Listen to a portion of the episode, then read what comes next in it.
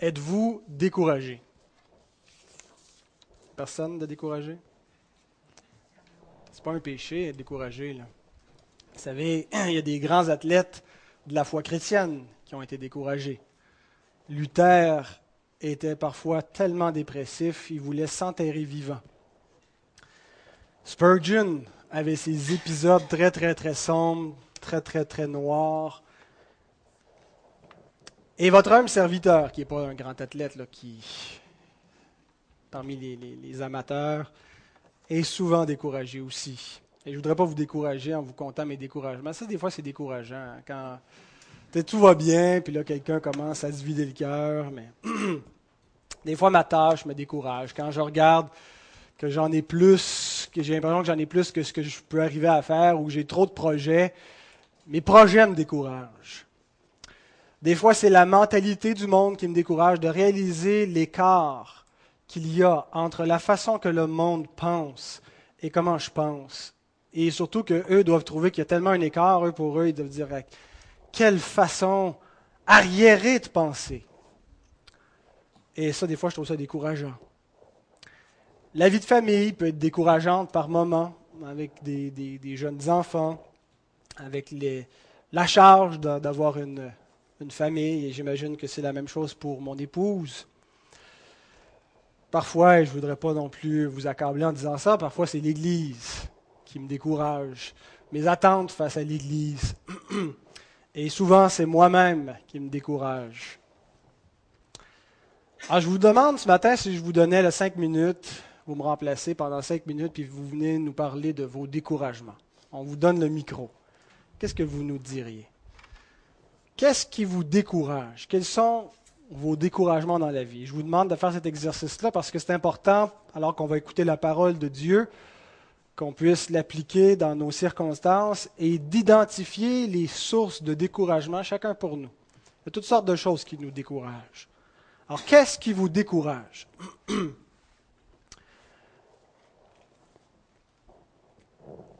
Et qu'est-ce que vous diriez à des gens qui sont découragés, des chrétiens qui sont découragés, à cause de leurs circonstances, qui sont découragés parce qu'on les a dépouillés de leurs possessions, on leur a enlevé leurs biens parce qu'ils sont chrétiens, qui sont découragés parce qu'ils avaient beaucoup d'attentes.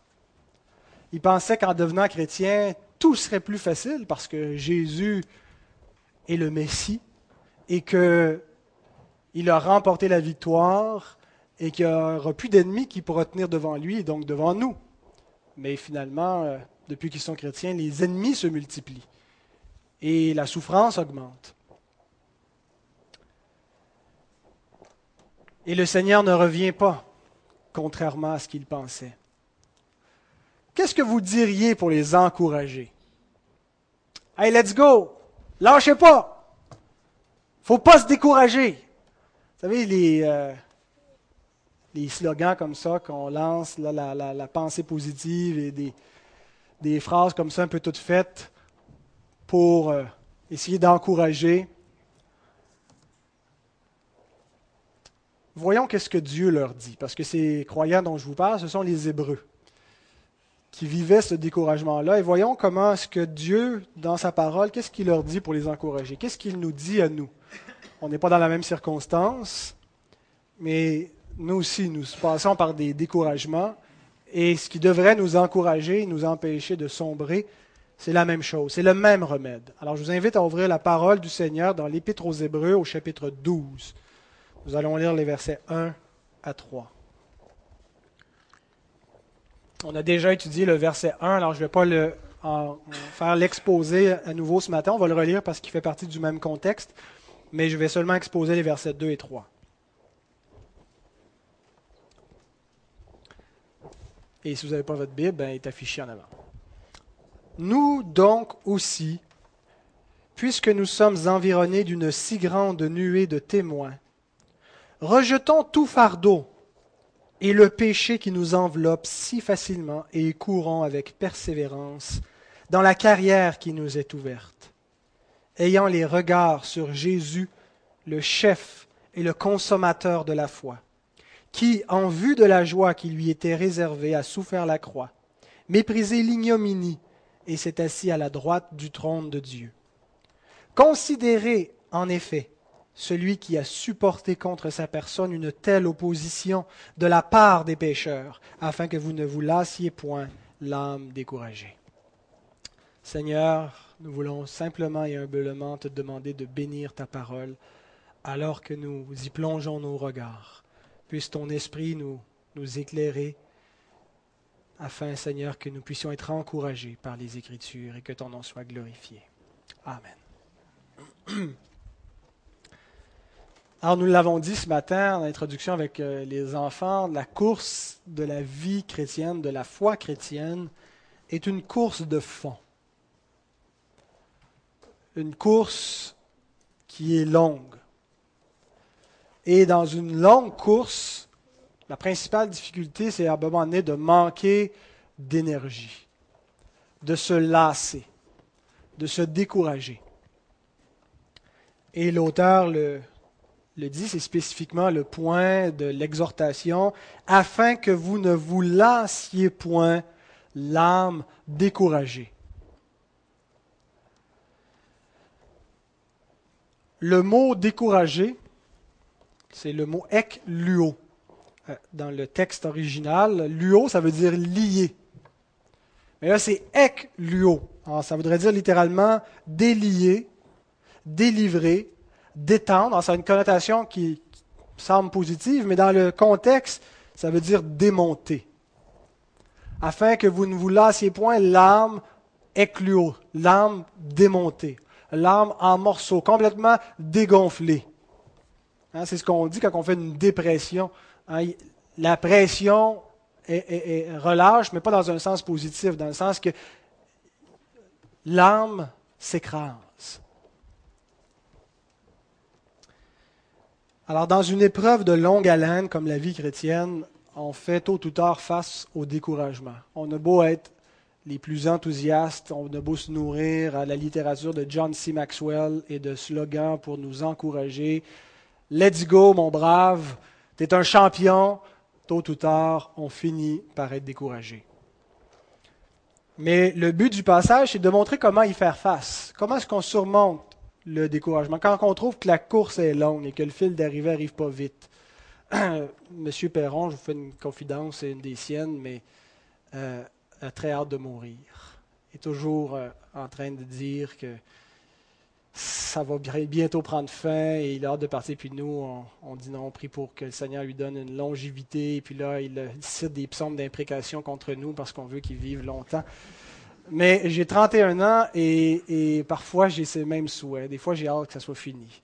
J'ai hâte que le Seigneur revienne. Et je me dis, bon ça, je suis en début de course, ça va être long. Si je dois me rendre jusqu'à 70, 80, peut-être plus, si le Seigneur le permet.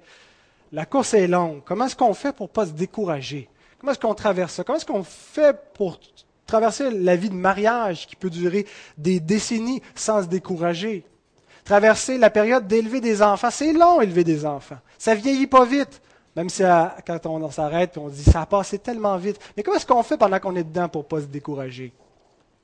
Et peu importe quelles sont nos sources de découragement, dans la maladie, dans l'épreuve, comment est-ce qu'on ne se décourage pas? Bien, l'auteur nous donne le remède. Il est très, très, très simple et il s'inspire, encore une fois, du monde athlétique. Les coureurs, on est dans le contexte de la course, les coureurs pour arriver à atteindre l'objectif, le, but, sont concentrés. Et ils fixent leurs yeux sur la ligne d'arrivée, sur la médaille. Ils ont quelque chose en vue. Ils ne font pas juste courir comme ça sans aller nulle part. Il y a un objectif. Et c'est exactement ce que doit faire le chrétien. Cependant, ses yeux ne sont pas fixés sur la récompense, premièrement, ou sur la fin de la course, mais sur Jésus. à deux reprises. C'est ce qu'il nous dit. C'est le remède contre le découragement. Ayant les regards fixés sur Jésus. Et à la deuxième reprise, il dit considérer. Le premier, verbe, ayant les regards sur Jésus, aphorao, veut dire fixer du regard, contempler. Veut aussi dire regarder de loin. Je trouvais ça intéressant. C'est-à-dire d'avoir une vue d'ensemble, d'avoir une perspective globale du Fils de Dieu. C'est important d'avoir une vue d'ensemble de Christ dans toute sa parole, dans toute la révélation. Je connais une fille qui a échoué le test, son test de permis de conduire euh, quatre ou cinq fois. C'était lamentable. Elle ne savait pas conduire. Euh, parce que chaque fois, quand elle conduisait, elle conduisait de manière très, très, très stressée. Hein, euh, saccadée, on tourne sec, comme si c'était très dangereux d'être sur la route, elle était très, très nerveuse, très stressée. Alors, un ami qui la, faisait pratiquer a, remarqué c'était quoi son problème. Il lui dit Caroline, dit Ton problème, mais c'est pas celle-là. C'est une autre, une autre Caroline. Dis ton problème là, c'est que tu regardes pas assez loin devant. Tu as les yeux fixés seulement là sur ce qu'il y a directement devant la voiture. Alors tu vois pas ce qui vient devant et tu conduis de manière très nerveuse. Et effectivement, ça a tout changé. Lorsqu'elle a commencé à, voir devant, elle voyait les choses arriver et elle avait une meilleure, une perspective globale. Mais c'est un petit peu le sens du mot ici il faut avoir une perspective globale sur Jésus, le voir au complet, le voir dans l'ensemble, pas voir seulement euh, euh, une partie de sa révélation, mais tout ce qui concerne le Fils de Dieu.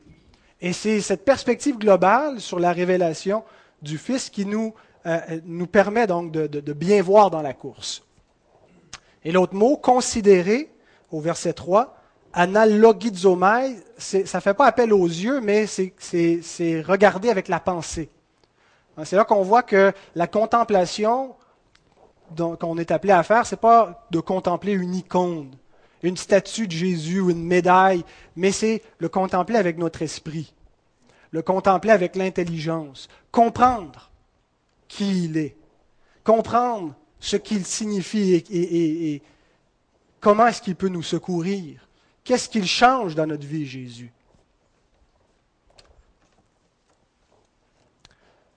Alors, dans la course de la foi, c'est ça le remède contre le découragement.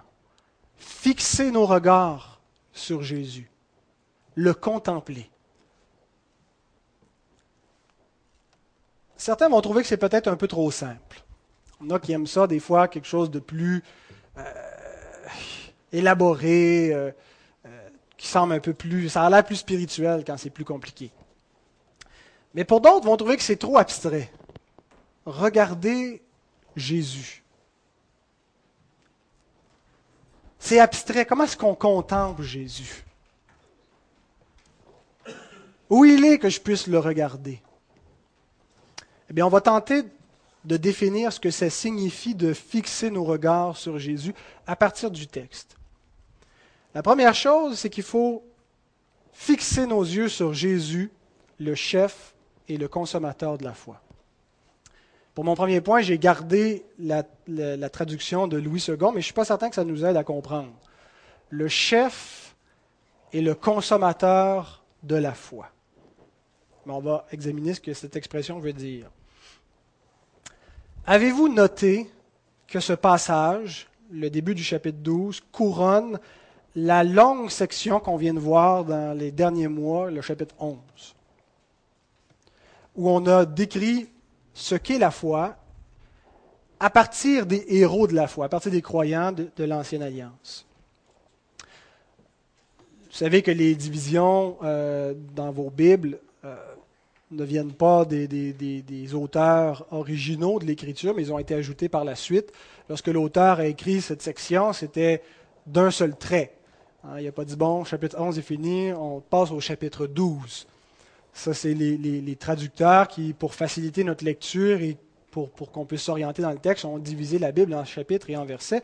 Mais il faut vraiment le voir comme faisant partie de la même section. Alors, ce qu'on voit, c'est que l'auteur nous présente la lignée des croyants. Et il termine avec le héros par excellence qui illustre la foi, le Fils de Dieu. C'est là où il aboutit. On a commencé à la création pour se rendre jusqu'au Fils de Dieu, Jésus. Et Jésus est présenté dans la lignée de croyants. Il est présenté comme appartenant à cette lignée. On a redit ça souvent, souvent que la foi s'inscrit dans une lignée, et Jésus est dans cette lignée. Et c'est un thème qui revient dans l'épître aux Hébreux de Jésus qui appartient à une famille, il y a des, frères, il y a des, prédécesseurs, des successeurs, mais il fait partie donc, il s'incarne. Et on le voit par exemple au chapitre 2, les versets 11 à 17, je ne vais pas toutes les lire, mais on lit euh, Car celui qui sanctifie et ceux qui sont sanctifiés sont tous issus d'un seul. C'est pourquoi il n'a pas honte de les appeler frères. Et là, il montre l'incarnation qui était annoncée dans l'Ancien Testament, que Jésus euh, va, va annoncer son nom à ses frères, donc il nous appelle frères parce qu'il s'incarne. Et il applique cela un peu plus loin, car assurément ce n'est pas à des anges qu'il vient en aide, mais c'est à la postérité d'Abraham. Alors Jésus vient pour venir en aide à la postérité d'Abraham, lui-même un descendant d'Abraham. En conséquence, il a dû être rendu semblable, la nécessité de l'incarnation, la nécessité qu'il soit dans cette lignée. Il a dû être rendu semblable en toutes choses à ses frères, afin qu'il fût un souverain sacrificateur miséricordieux. Un peu plus loin, au chapitre 5, il reprend cette idée-là. En effet, tout souverain sacrificateur pris du milieu des hommes est établi pour les hommes dans le service. Il est pris du milieu de l'assemblée. C'est ce qu'on voit, c'était la loi chez Moïse. Il doit être pris du milieu de ses frères, et c'est pour ça que Christ a été pris du milieu de ses frères, afin de présenter des, des offrandes et des sacrifices pour le, le péché. Alors lui, a appris, bien qu'il fût fils, l'obéissance par les choses qu'il a souffertes. Il a été soumis aux mêmes conditions à la parole de Dieu et à l'épreuve de la foi pour apprendre l'obéissance, bien qu'il fût fils. Il n'a pas été épargné de cela. Alors maintenant, Jésus nous est présenté dans cette lignée de tous ceux qui on a vu au chapitre 11, à partir d'Abel, d'Enoch, de Noé, d'Abraham, de Moïse, qui ont été éprouvés et qui ont été fidèles, qui ont fait de grands exploits par la foi. Et Jésus est dans cette lignée-là, qui nous est donné comme modèle de la foi à imiter. Mais il y a un danger. C'est celui de considérer Jésus uniquement comme un modèle à suivre, au même titre que Moïse ou qu'Abraham. Et vous noterez que l'auteur nous présente Jésus dans cette lignée, mais d'une manière différente. Il ne le présente pas simplement comme un croyant qu'on doit imiter, comme il nous a présenté Moïse et les autres.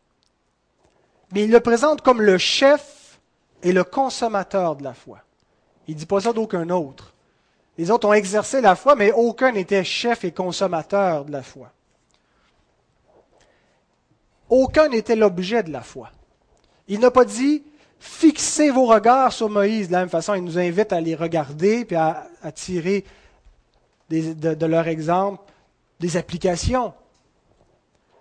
Mais la Bible ne nous invite pas à faire d'eux l'objet de notre foi, de notre dévotion de les contempler, de fixer sur eux notre regard, mais elle nous dit de faire ça de Jésus, d'en faire l'objet de notre foi, de croire en lui.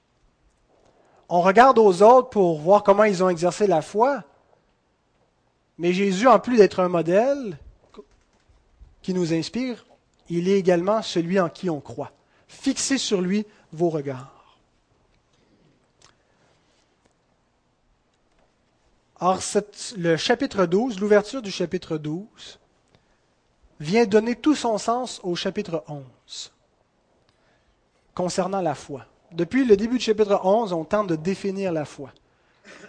Qu'est-ce qu'elle fait? Qu'est-ce que ça signifie avoir la foi? Qu'est-ce qu'un véritable croyant? Mais s'il manquait cette portion du chapitre 12, on terminerait avec une fausse doctrine de la foi, ou une doctrine dangereusement incomplète on aboutirait à, l'idée que la foi, c'est en quelque sorte un trait de caractère qui consiste à persévérer envers et contre tous, peu importe les, épreuves. Par la foi, on continue, on avance, et c'est ça la foi. La foi consiste à croire en l'invisible, à avoir du courage et à avancer, à croire en un Dieu comme ça qui, est invisible, mais un Dieu qui n'a pas de visage, qui n'a pas de nom. La foi, c'est être soucieux pour nos enfants, afin qu'ils gardent l'héritage religieux qu'on a reçu, comme on a vu qu'Abraham était soucieux pour Isaac. La foi consiste à refuser le matérialisme pour prioriser les valeurs véritables, comme Moïse qui n'a pas regardé les choses. Et si on n'avait pas le chapitre 12, on dirait, ben, c'est juste ça la foi. Et conclusion, on pourrait dire, ben, il y a pas mal d'athées finalement qui ont la foi. La foi, c'est avoir du courage, la foi, c'est traverser les épreuves, la foi, c'est avoir de bonnes valeurs, c'est rejeter les valeurs mondaines. Alors, il y a beaucoup de non-croyants qui ont la foi. Mais la définition de la foi ne termine pas avec le chapitre 11. Elle continue au chapitre 12. Et l'auteur ajoute ce qu'on pourrait dire qui est l'élément le plus fondamental de la foi. Même s'il met à la fin de sa définition, en fait, il est le fondement.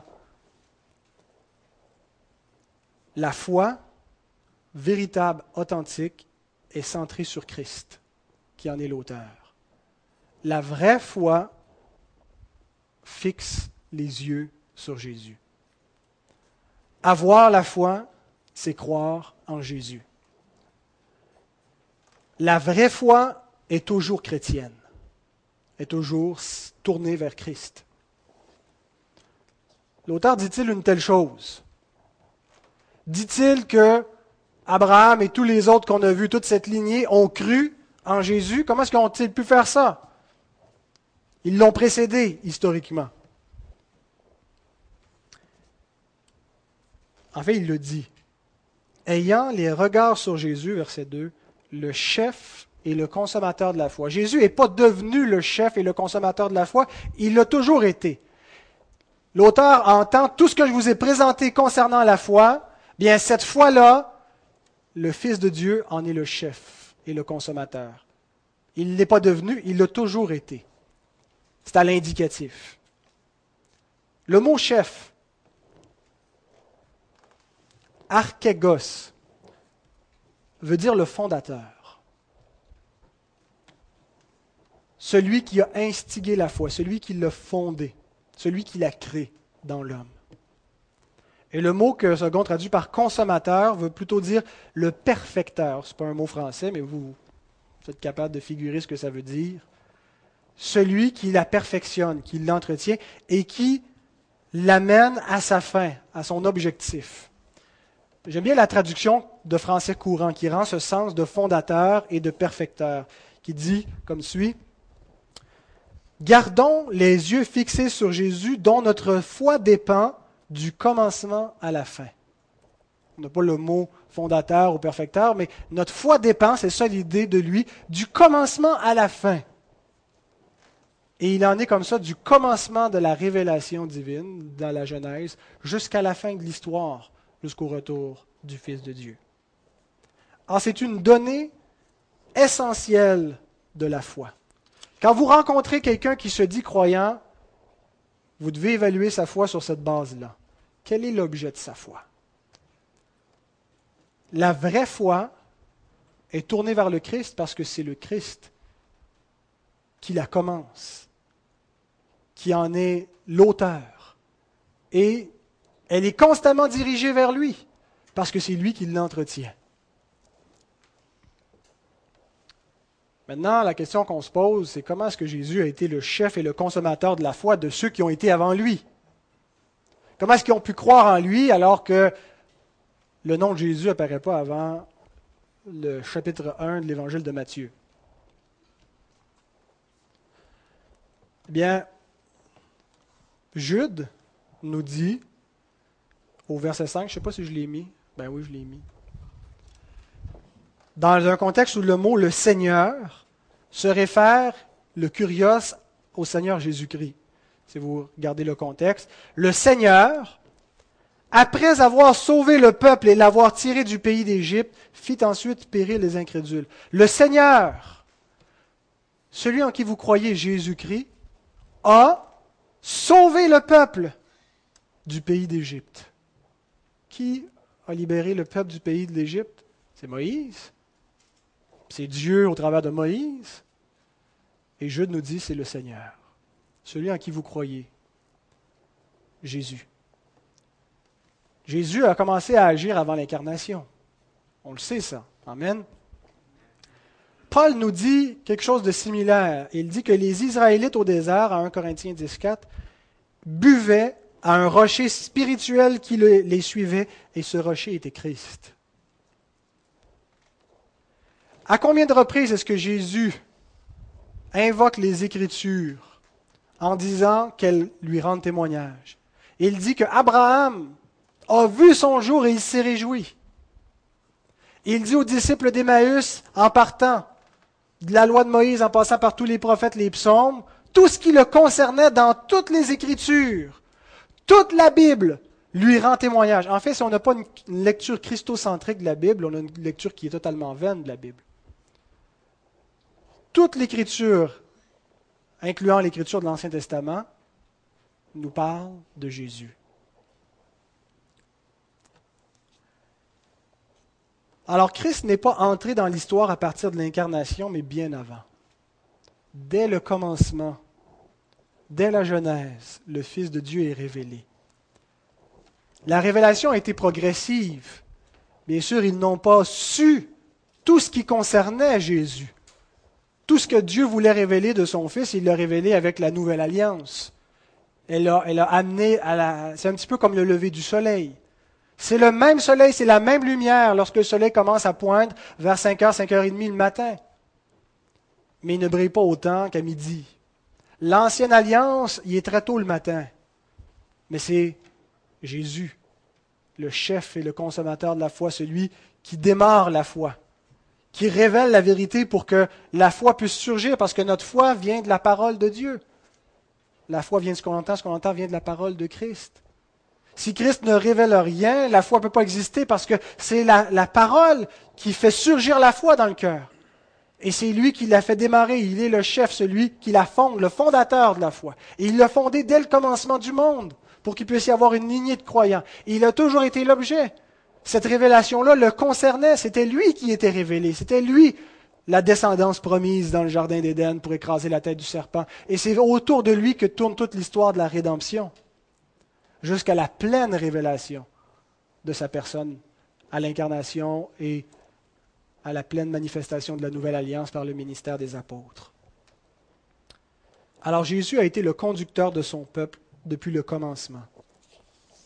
Maintenant, quel est le lien avec le découragement? J'ai introduit mon message avec un remède contre le découragement.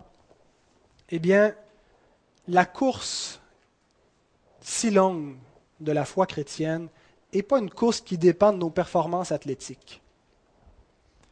C'est important qu'on comprenne la nature de cette course-là. Ce n'est pas un salut par les œuvres.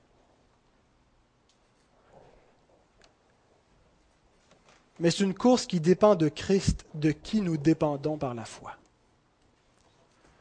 Les héros de la foi qui nous ont été présentés au chapitre 11 ne sont pas des êtres exceptionnels dont nous devons imiter les exploits. Ça serait décourageant si c'était le cas. Si on disait qu'on devait reproduire des exploits de gens exceptionnels et que c'est ça la foi. En fait, ces gens sont des personnes qui ont cru dans le Fils de Dieu, qui ont cru la révélation, qui ont cru les promesses, qui ont cru dans le Messie. Ils n'en savaient pas autant qu'on en sait dans la Nouvelle Alliance, mais ont cru ce qui était révélé. Et par la foi, le Seigneur a agi au travers d'eux. En croyant dans ce que Dieu a révélé par sa parole, Dieu a agi. Dieu a changé leur cœur. Dieu leur a donné du courage alors qu'ils étaient lâches. Dieu leur a donné de l'énergie alors qu'ils n'en avaient plus. Dieu a agi au travers de leur foi. Et c'est encore de la même façon que ça fonctionne.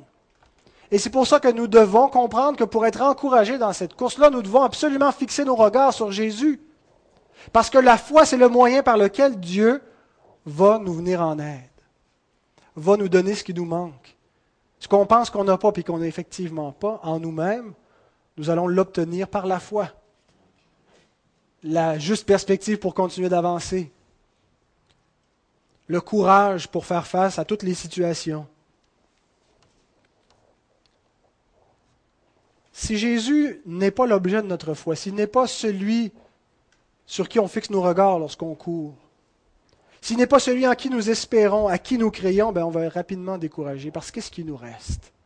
Il nous reste Docteur Mayou, il nous reste Docteur Phil, et quelques autres docteurs qui peuvent peut-être nous secourir, mais plus le Fils de Dieu.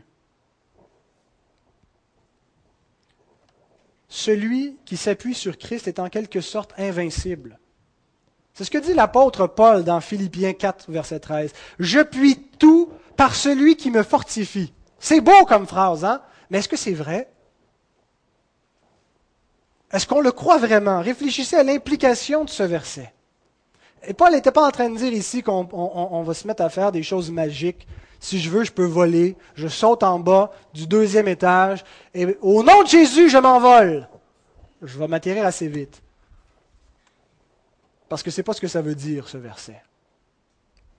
Je puis tout ce qui, qui est à l'intérieur de la volonté de mon Dieu. Et mon Dieu m'a commandé d'aimer mon prochain, je peux l'aimer. Je suis pas capable d'y voir la face. Seigneur, je l'haïs. Seigneur, viens-moi en aide. Change mon cœur. Aide-moi à l'aimer je peux faire cela par celui qui me fortifie. Seigneur, je suis plus capable d'endurer cette souffrance, d'endurer, cette situation. Je puis tout par celui qui me fortifie parce que le Seigneur nous l'a commandé simplement de persévérer en faisant ce qui est bien. Et par sa grâce, on va y arriver.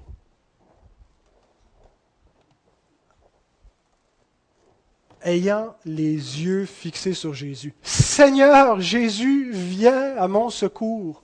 Viens au secours de mon incrédulité. Sauve mon mari, sauve ma femme. Seigneur, donne-moi la sagesse que je n'ai pas dans telle ou telle situation. Et c'est donc par la foi en Christ que nous pouvons toutes choses. C'est par la foi en Christ que tous ceux qu'on a vus au chapitre 11 ont fait ce qu'ils ont fait. Deuxième raison pourquoi fixer nos regards sur Christ chasse le découragement. On l'a au verset 2. Jésus qui, en vue de la joie qui lui était réservée, a souffert la croix, méprisé l'ignominie et s'est assis à la droite du trône de Dieu. Est-ce que vous avez une traduction différente? Oui?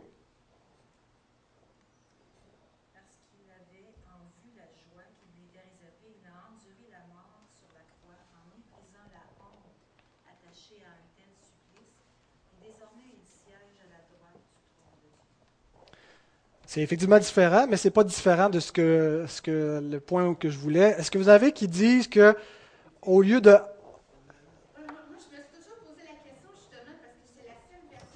On va essayer d'y répondre.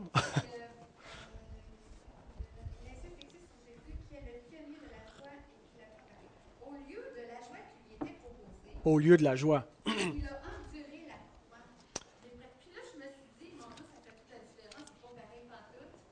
Voilà. Alors, est-ce que c'est en vue de la joie ou au lieu de la joie? Euh, donc, il y a beaucoup de traductions qui disent en vue de la joie. Parce que Jésus avait en vue une certaine joie, a accepté de mourir, a accepté la croix. Mais d'autres qui disent au lieu de la joie, au lieu d'éviter la croix, au lieu de prendre le chemin facile, a pris le chemin difficile. Alors, on a euh, vraiment les deux traductions qu'on retrouve. La, plupart des traductions vont dire en vue, mais en français, la colombe, qui est une révision de second, en 78, la table, la Jérusalem et la Martin disent au lieu de la joie. Grammaticalement, les deux sont possibles. C'est la, préposition anti dans le grec qui peut être traduit par au lieu de ou qui peut également être traduit par en vue de ou pour. Alors, on ne peut pas trancher de, manière absolue sur le grammaticalement, mais personnellement, je préfère la deuxième euh, possibilité, c'est-à-dire euh, en vue de la joie, et non au lieu de la joie. Et je vous explique pourquoi. D'abord parce que la même, même préposition revient un petit peu plus loin au verset 16. Vous êtes toujours dans le chapitre 12, verset 16. Il est question d'Ésaü. Ça nous dit de veiller à ce qu'il n'y ait ni impudique ni profane comme Ésaü, qui, pour, anti, c'est ce qui est écrit, je vous l'ai mis là, c'est la même préposition, un mais vendit son droit d'aînesse. Anti, à la place de en échange de son droit d'aînesse, il a pris un mais. Jésus, en échange de la joie qui était devant lui, qui l'attendait, a accepté la croix. Pour, en vue de. Ça peut pas avoir le sens de à la place euh, au verset 16. Qu'est-ce qu'il a fait en vue de cette joie? Qu'est-ce que Jésus, qui avait devant lui une joie, qui a accepté de, subir la mort, ça dit, il a accepté la croix en méprisant l'ignominie. Les enfants, c'est quoi que ça veut dire ignominie? Savez pas? C'est un beau mot, hein? D'essayer de dire ça, euh, essayer d'insérer ça de temps en temps dans une phrase, ça fait, ça fait beau. Ignominie. Je vais vous l'expliquer. Ça veut simplement dire la honte. Ce qui est honteux. Et dans le contexte, ça se réfère à la croix, la mort sur la croix. La croix était perçue comme une honte dans le contexte à l'époque. Parce que Jésus n'est pas le seul homme qui est mort sur une croix. C'était une pratique qu'on faisait. C'était comme ça qu'on faisait mourir certains criminels. Et c'était un spectacle. Un spectacle où on exposait les criminels de la manière la, plus honteuse imaginable en vue, en montrant cette ignominie, de réduire le crime. si vous commettez des, crimes de cette nature-là, regardez la honte à laquelle vous allez être exposé. Être crucifié nu. C'est un spectacle. Et vous ne pouvez rien faire, vous êtes cloué sur le bois jusqu'à ce que vous mouriez. Alors le mot ignominie réfère à, cette, à ce contexte de l'époque où les gens percevaient la croix comme la honte absolue, la mort la plus honteuse, la plus effroyable, ignoble au point où si on était un citoyen romain, peu importe le crime qu'on avait fait, on ne pouvait pas être crucifié. On ne voulait pas que le nom de Romain soit abaissé à la croix. On allait vous décapiter, mais on pouvait pas. C'était réservé pour les esclaves et les étrangers qui commettaient de graves crimes. Mais le nom de Romain était perçu comme trop noble pour crucifier un Romain. Et le texte nous dit que Jésus a méprisé l'opinion humaine n'a pas tenu compte de la mode et de la tendance de son époque qu'on considérait que c'était la chose la plus dégradante, la plus honteuse qui pouvait vous arriver, mais a accepté la croix volontairement. Et c'est important parce que on ne doit pas seulement voir Jésus comme subissant la croix, contre son gré. Il dit qu'il donne sa vie de lui-même, volontairement. Et c'est ce que le texte nous répète ici. Il a méprisé l'ignominie. Il, n'a eu aucun égard pour ce que les hommes considéraient comme honteux, et il a accepté cette croix aussi honteuse qu'elle pouvait être perçue. Et c'est un scandale. Un Messie crucifié, c'est un scandale pour les Juifs. C'est une pierre d'achoppement de croire en cet homme aussi bassement mis à mort. Et été un scandale pour l'apôtre Paul jusqu'à ce qu'il comprenne que toute la sagesse, l'amour, la bonté de Dieu y était révélée dans cette croix. Pour le monde, c'est une honte, c'est une faiblesse l'Évangile. Vous pouvez croire en Dieu tant aussi longtemps que vous ne donnez pas un visage à votre Dieu. Appelez-le Jésus, puis c'est quétaine, c'est faible. Le pâle galiléen qui est mort sous Ponce Pilate alors que toute la puissance du salut y est révélée. Pourquoi est-ce qu'il a accepté de mourir comme ça? Parce qu'il voyait au-delà de cette croix, en vue de la joie. Et il y a un contraste qui nous est donné qui est absolu avec son abaissement. l'ignominie de la croix, et tout de suite après, il s'est assis à la droite du trône de Dieu. Il est allé au plus bas qu'on pouvait imaginer aller, pour ensuite aller au plus haut qu'on peut imaginer aller. Et le lien avec le découragement est le suivant, en vue de la joie. Jésus a fait ça en vue de la joie, mais pas juste en vue de sa joie, en vue de notre joie. C'est ce qu'il dit lui-même dans l'évangile de Jean, chapitre 16, les versets 20 à 24. En vérité, en vérité, je vous le dis, vous pleurerez et vous vous lamenterez, et le monde se réjouira. Pourquoi? Parce qu'il va mourir. Vous serez dans la tristesse, mais votre tristesse se changera en joie. La femme, lorsqu'elle enfante, éprouve de la tristesse, parce que son heure est venue. Mais lorsqu'elle a donné le jour à l'enfant, elle ne se souvient plus de la souffrance à cause de la joie qu'elle a de ce qu'un homme est né dans le monde. Vous donc aussi, vous êtes maintenant dans la tristesse, mais je vous reverrai, et votre cœur se réjouira, et nul ne vous ravira votre joie.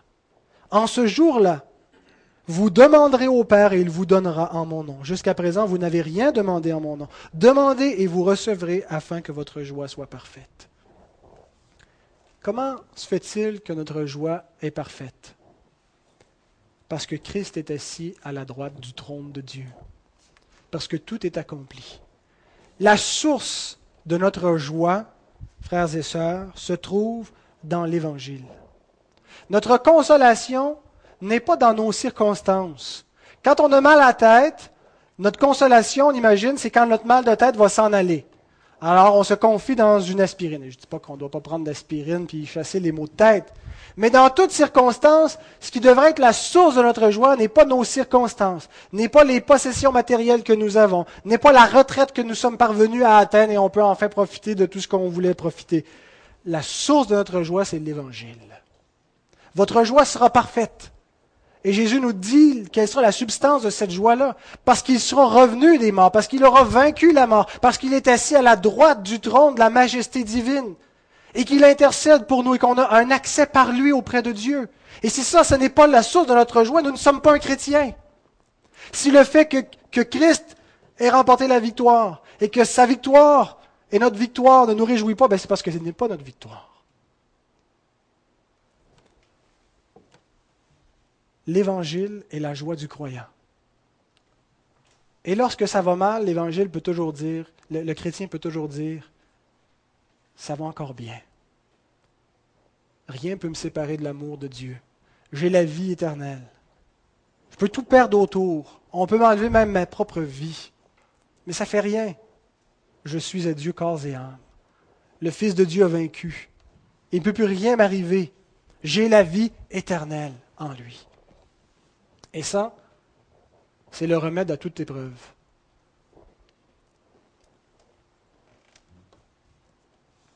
Alors en pratique, la joie du chrétien ne consiste pas à éviter la souffrance. Parfois, on peut l'éviter, comme je disais, par des, remèdes simples, mais des fois, quand il n'y a pas de, solution simple, on est tenté de fuir devant les épreuves. Mais la fuite n'est pas le remède contre la souffrance et notre découragement les antidépresseurs non plus, les distractions non plus. Le remède consiste à, supporter l'épreuve en faisant ce qui est bien en vue de la joie, comme Christ, qui n'a pas fui l'épreuve, n'a pas fui la croix, mais en vue de la joie, l'a supporté. Et nous gardons la même disposition en fixant nos regards sur lui. Et cette joie nous est assurée. Nous savons que nous l'aurons à tout coup. Parce qu'elle est déjà nôtre en Christ qui est assis à la droite du trône de Dieu. Il n'y a plus d'ennemis, il n'y a plus de menaces. Et si nous sommes en lui, eh bien, nous sommes préservés, protégés. Et je termine avec une, une troisième raison pourquoi fixer nos regards sur Christ est le meilleur remède contre le découragement. Au verset 3. Considérez en effet celui qui a supporté contre sa personne une telle opposition de la part des pécheurs.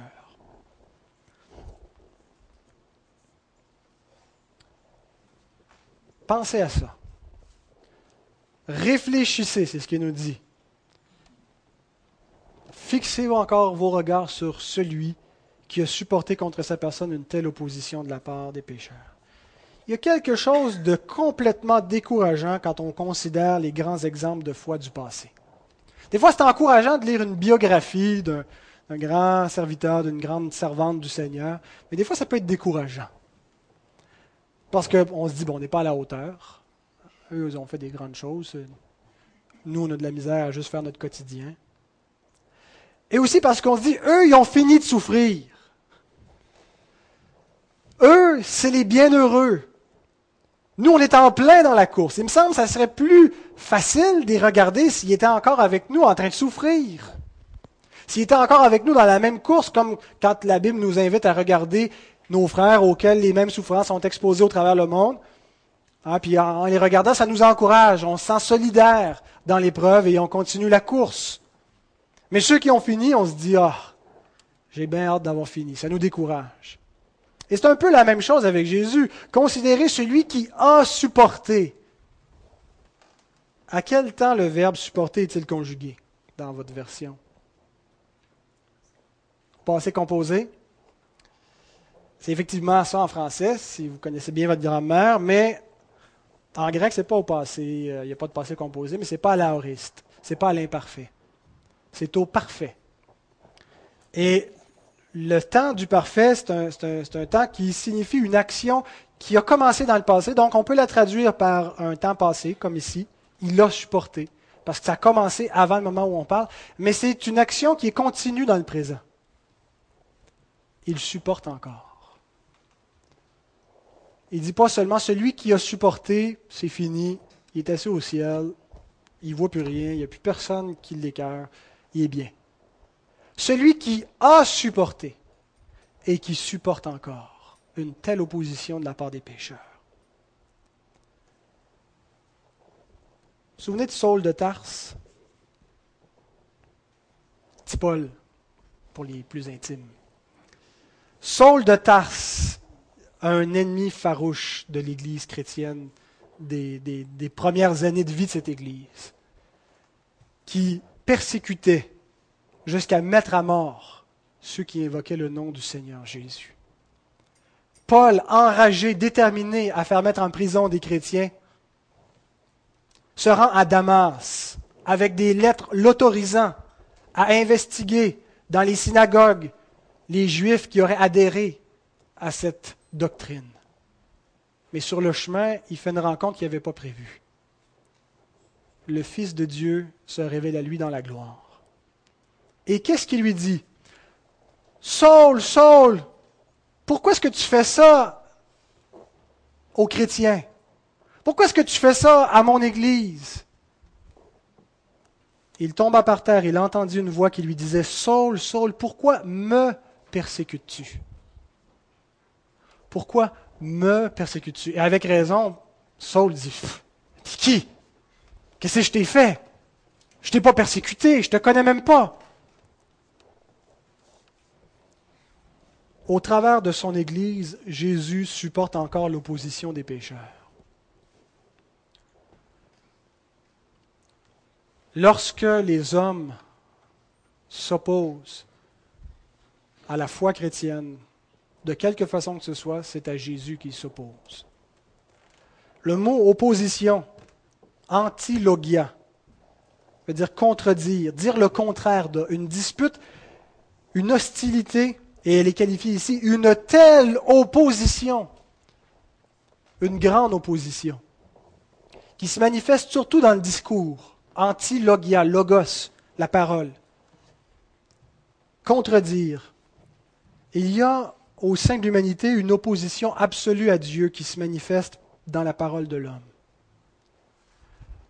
L'opposition qu'il y a dans le cœur de l'homme contre Dieu se manifeste par la bouche de l'homme. L'homme ne veut pas se soumettre à la parole de Dieu, mais veut soumettre le monde et Dieu lui-même à sa propre parole. Et cette hostilité de l'homme est dirigée vers le Fils de Dieu, parce que c'est lui qui est la révélation divine. Il est la lumière qui, entrant dans le monde, subit la haine des ténèbres. Les ténèbres ont haï la lumière. Et depuis que la lumière entre dans le monde où il y a des ténèbres, les ténèbres haïssent la lumière. Et ça a toujours été contre le révélateur divin que cette haine est dirigée, Jésus, la parole faite chair, le Fils de Dieu, celui qui est sorti du sein du Père et par qui nous pouvons connaître Dieu. En qui nous connaissons Dieu Et lorsque nous portons son nom, nous sommes ses enfants, hein, celui à qui il a reçu et il a donné le pouvoir de devenir enfant de Dieu. Nous sommes des enfants de lumière, nous voulons donc marcher dans la lumière, être en communion avec lui. Nous rencontrons partout cette, cette opposition dans le monde. Partout, les enfants de lumière rencontrent l'opposition qu'il y a dans le monde qui est dirigée contre le Fils de Dieu. Et nous la rencontrons même en nous-mêmes. Encore, la Bible dit qu'il y a une, tension entre l'Esprit de Dieu qui nous habite et notre propre chair, qui ne veut pas se soumettre, qui est incapable. Alors nous devons prendre conscience que nous ne sommes pas seuls dans ce combat. Parce que nous sommes sans cesse secourus par le souverain sacrificateur qui est compatissant. Il n'a pas seulement supporté, c'est terminé, il supporte encore au travers de nos vies une opposition. Et ce qu'on trouve difficile, vous savez, quand les coureurs courent, ce qui fait que c'est difficile, c'est la gravité. S'il n'y avait pas de gravité, ce serait facile de courir. Ben, je ne sais pas si ce serait facile de courir dans l'air, mais il y a une force invisible qui va à l'encontre. Hein, le, vent, la, gravité qui les retient. Eh bien, dans la course de la foi, c'est le péché qui nous enveloppe si facilement, qui fait que c'est difficile cette lutte. Le péché qui est en nous, mais qui est autour de nous, qui est dans le monde. Mais cette opposition, elle n'est pas personnelle, seulement dirigée contre nous, elle est dirigée vers le Fils. Il supporte encore une telle opposition de la part des pécheurs. Donc il la supporte avec nous, en nous. Et on a une bonne raison donc de ne pas se décourager. Parce que celui qui est en nous est plus grand que celui qui est dans le monde. Alors, frères et sœurs, le remède pour nos âmes abattues, peu importe ce qui fait en sorte qu'elles sont abattues, c'est d'avoir la foi en lui, totalement. Qu'il soit l'objet, qu'il soit celui sur qui nous fixons nos regards. Celui qui occupe la, première place dans nos pensées. Quand on se lève le matin, c'est à lui qu'on pense. C'est à lui qu'on demande l'aide en premier. C'est vers lui qu'on se tourne sans cesse et constamment. La foi n'est pas premièrement une attitude de let's go, je suis capable, de mantra, de se motiver. Ce n'est pas simplement une croyance théorique, mais la foi consiste à fixer nos regards sur lui, à croire en lui, à s'attendre à lui, à le prier, à lui demander son secours. Et vous savez pourquoi ce remède fonctionne? Parce qu'il est vivant. Parce qu'il vient véritablement à notre secours. Parce qu'il relève véritablement notre âme qui est abattue, qui est découragée parce qu'il change notre perspective, parce qu'il nous donne ce qui nous manque. Et si on oublie qu'il est vivant et qu'il peut sauver parfaitement ceux qui s'approchent de lui, on n'a pas compris l'essentiel de toute cette épître. Le Fils de Dieu est vivant. Fixons nos regards sur lui. Allons à lui, soyons secourus par lui. Amen.